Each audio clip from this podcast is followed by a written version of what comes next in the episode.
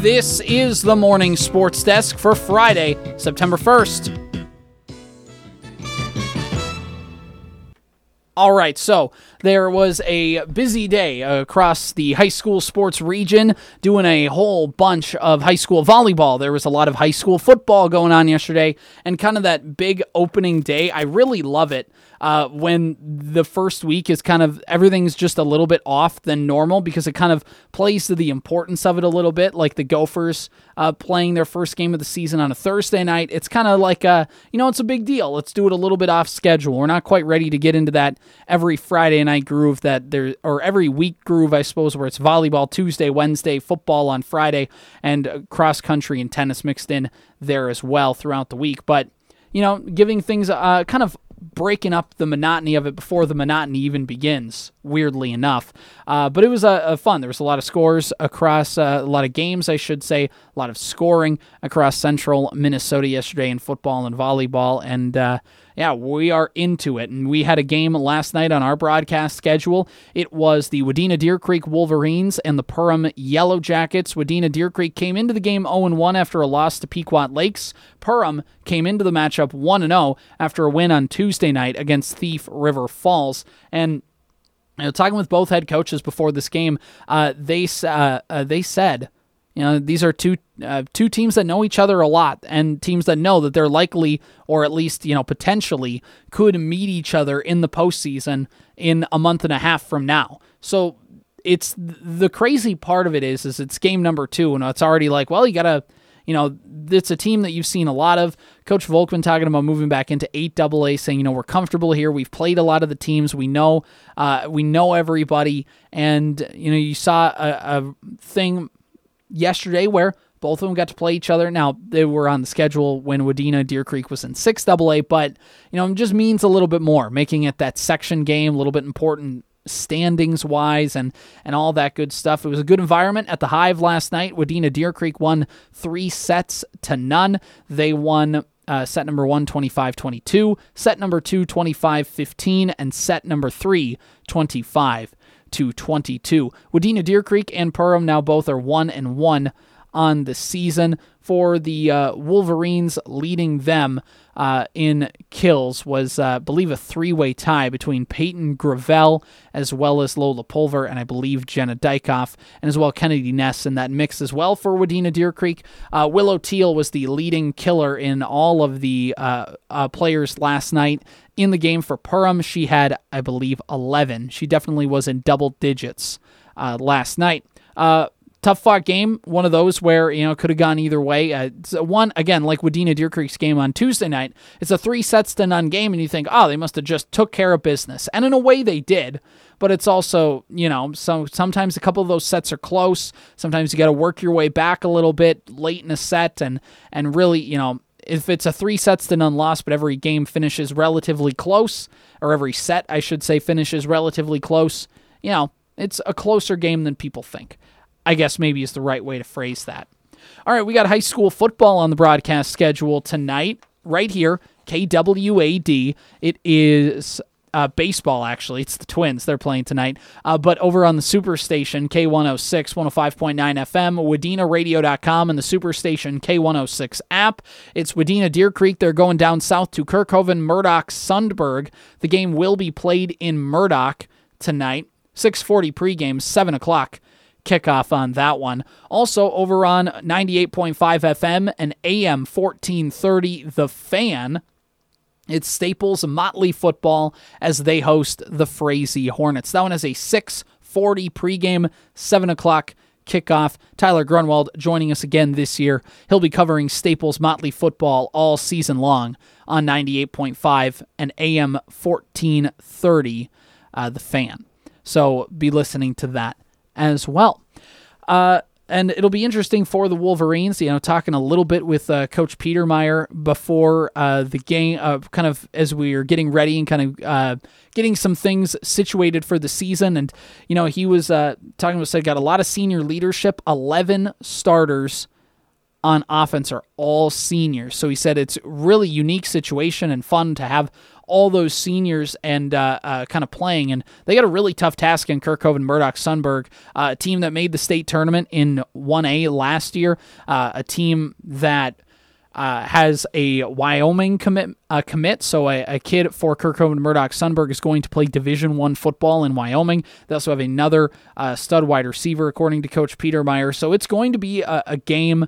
Uh, also a running back who's kind of a bowling ball, and so uh, really it's going to be, a, I mean, it'll be a fun first week of the season for Wadena Deer Creek. They got a tough task, and it's kind of, as Coach Peter Meyer said, depending on how we come out of this one, you know, we could have a really good feeling uh, about the rest of the season as things kind of change a little bit more after that. But, uh, but again, it should be a good game. The Fightin' Saints, I believe, is what they're called, of Kerkhoven, Murdock, Sunburg, and the Wadena Deer Creek Wolverines uh, tonight. So uh, let's talk a little bit of state sports here as we try and close out the morning sports desk for a Friday. Uh, did you guys watch that Golden Gopher game last night? Holy cow. I did not watch much of it. I was listening through most of the second half on my way home from Perham last night from the volleyball game.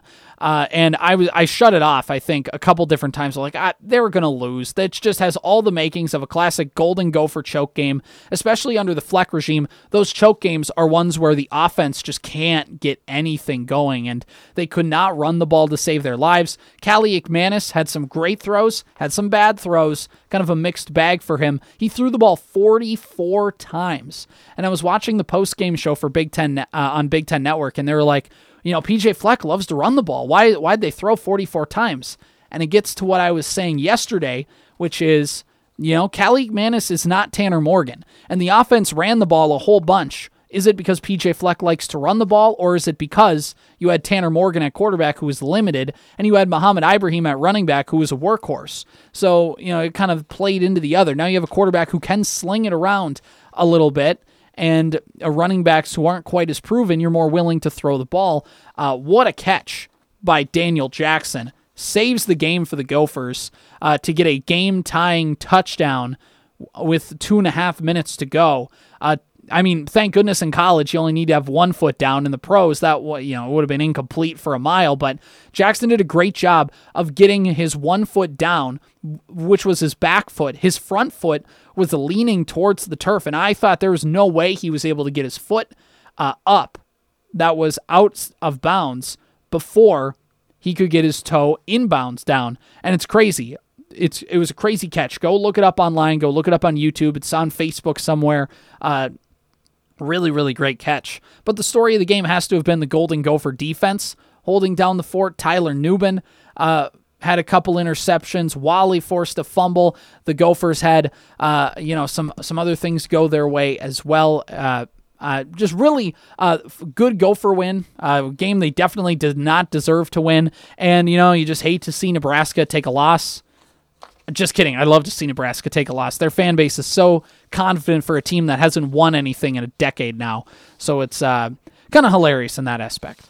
All right, looking at the Minnesota Vikings, we'll stick with football here. The Vikings are making TJ Hockenson the highest paid tight end in NFL history. Hockenson agreed to a four year contract extension with the Gophers that will pay him $68.5 million. Uh, it includes 42 million, uh, $42.5 rather million guaranteed and holds an average annual value of 17.125 million, both of which are the highest for a tight end in league history. Minnesota, of course, acquired Hockenson from the Lions last year for a second round pick.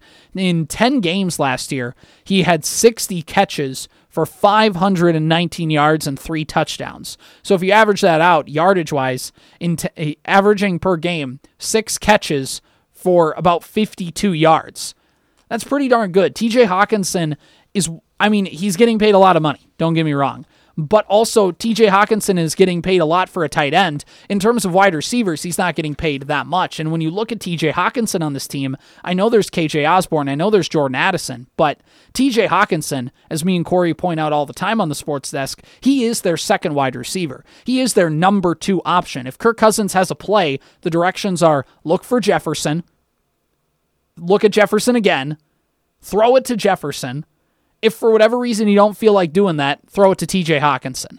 And that's pretty much what it was last year for the Vikings. TJ Hockenson is a good, good player. He is not in the Travis Kelce, George Kittle echelon, but he definitely is in the Darren Waller uh, kind of camp. TJ Hockenson is in that second tier of like game changer, but not like Hall of Fame kind of level like Travis Kelce or George Kittle is. But I mean, at the same time, Travis Kelce might be considered better than Gronk, and Gronk is the best tight end of all time. So there's a there's a lot of kind of hierarchy here. But the point is, TJ Hockenson is a very good tight end. The Vikings now get that contract extension issue out of the way.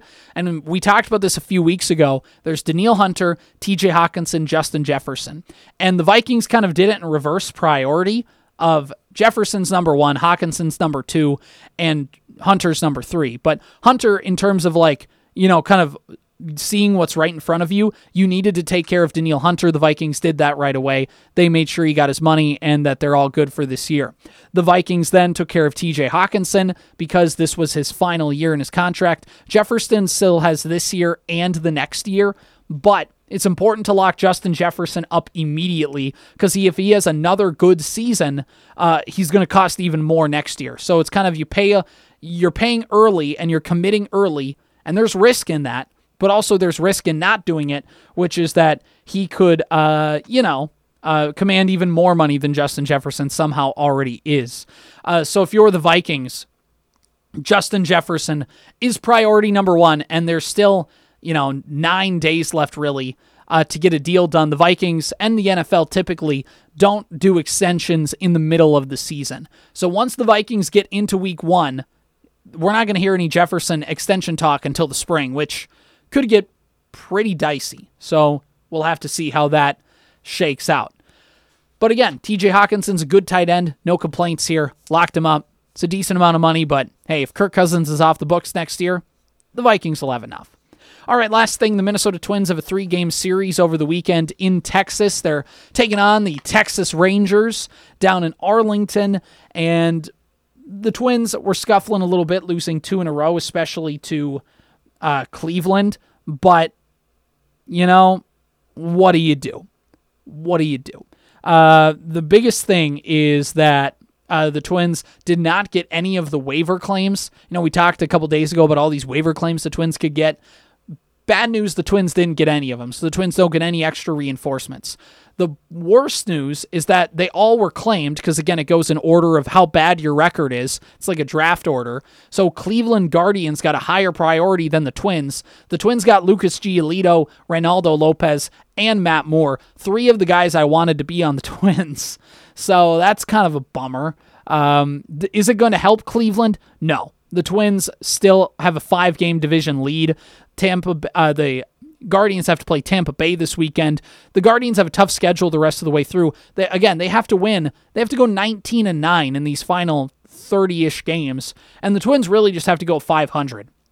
And especially if the Twins have a good series next week against Cleveland, let's say they win 2 out of 3 uh, and the Twins bump the lead up to another game uh, and the Guardians have no more head-to-heads yeah, give the division to the Twins. So uh, the Twins don't get any waiver claims. That stinks, but they're still winning the Central this year. There's just not that much time left. And if the Twins do collapse it, then it's then those waiver claims weren't helping. And if the Twins do collapse it, it says a lot more about the Twins than it would actually Cleveland.